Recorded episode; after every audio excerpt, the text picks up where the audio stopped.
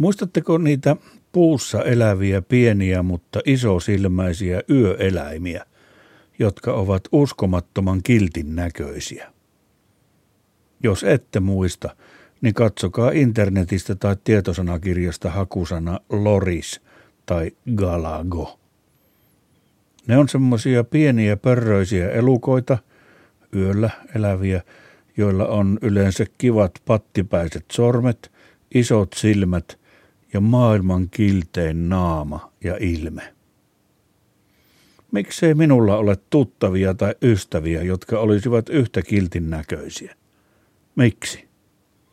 Kaikki ystäväni ja tuttavani ovat tavallisia mölönaamoja, joista ei synny kummoistakaan kiltteysvaikutelmaa.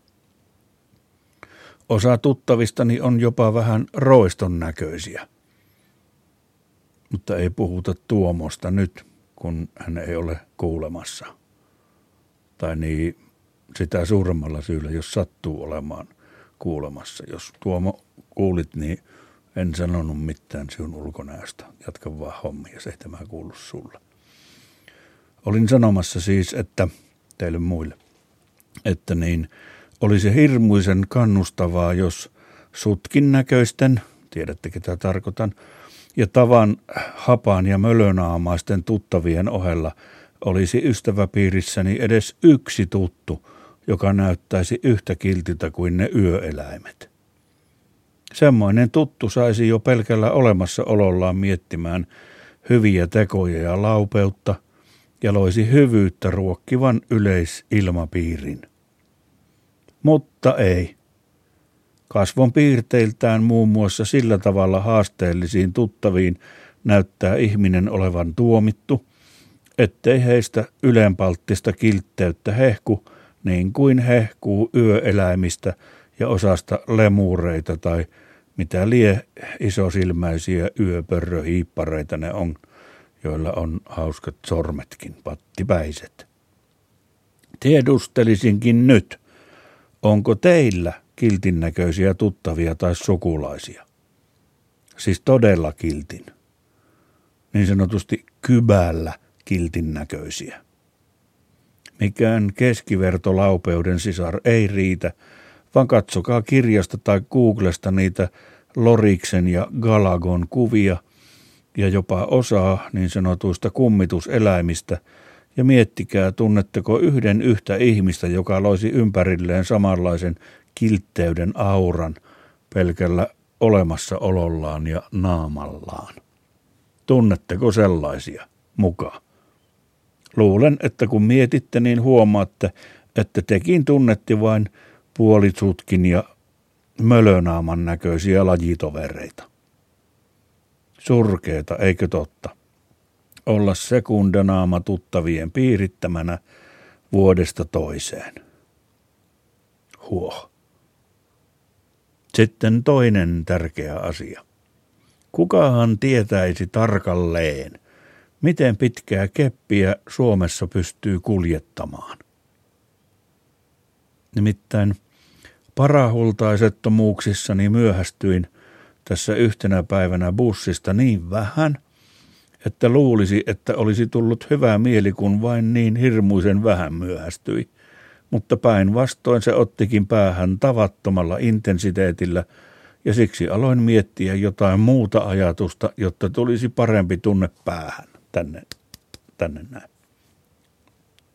Silloin tuli mieleen, että kerta kaduissa ja teissä – suorissakin on ainakin jonkinlaisia mutkia, niin täytyy olla joku raja, miten pitkää keppiä voi kuljettaa maantie- tai rautatiekuljetuksena vaikkapa Hangon tai Turun tai Helsingin satamasta vaikka Rovaniemelle tai Iisalmeen tai Limingalle. Kun liian pitkä keppihän ottaisi mutkassa kiinni mutkan reunaan, vaikka mutka olisi kuinka loiva – kunhan se keppi on riittävän pitkä. Tai siis liian pitkä siihen mutkaan nähden. Niin mitenkä pitkä voisi se keppi olla? Onko teillä mitään käsitystä? 100 metriä, 200, 300 metriä, kilometri. Ja ellei ole käsitystä, niin mahdatteko tietää, kuka ja missä virastossa osaisi katsoa valtion taulukosta sen tai laskea tieteislaskimella. Vinkkejä otetaan vastaan. Jäi kiusaamaan se keppikuljetusongelma. Sitten kolmas asia, joka arskarrutti mielen sisällä tänään ja jo tässä parina päivänä aiemmin, se koski sitä temppua, jossa joku, vaikkapa jonkun eno tai sen veli, siis sen itsen veli, ei enon veli, koska enon veli on yhtä lailla eno, ja siksi sukulaisuussuhde ei enosta tämän veljen siirryttäessä muutu, vaikka henkilö vaihtuukin.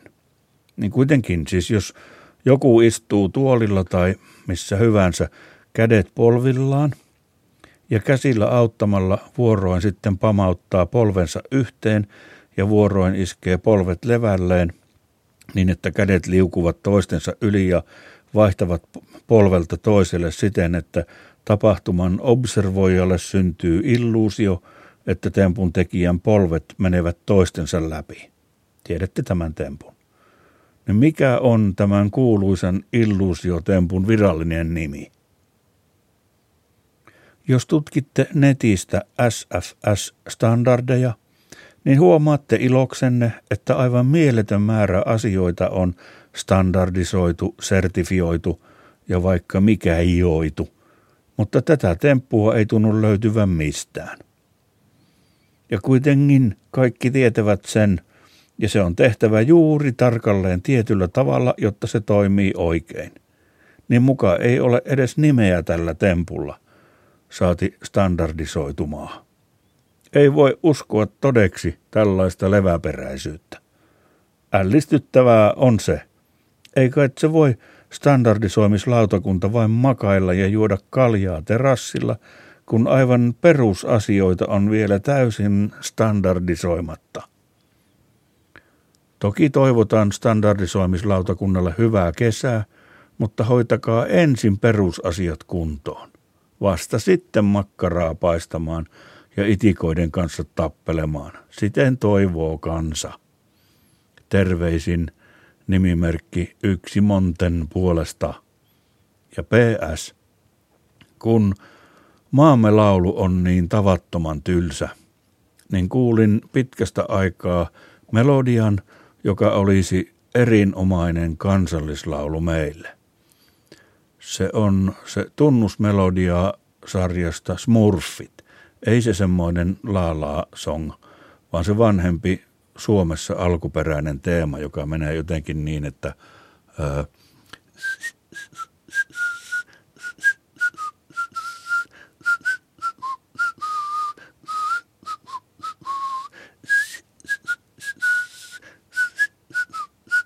Ajatelkaa nyt jotain puolustusvoimaan lippujuhlaa ja marssivaa puolustusvoimain väkijoukkoa ja, ja ties mitä tilaisuuksia, kun – Suomen lippua hinaltaan salkoon, niin, niin miten se olisi mieltä positiivisesti kannustava. Oivallinen kansallislaulu olisi meille se totisesti.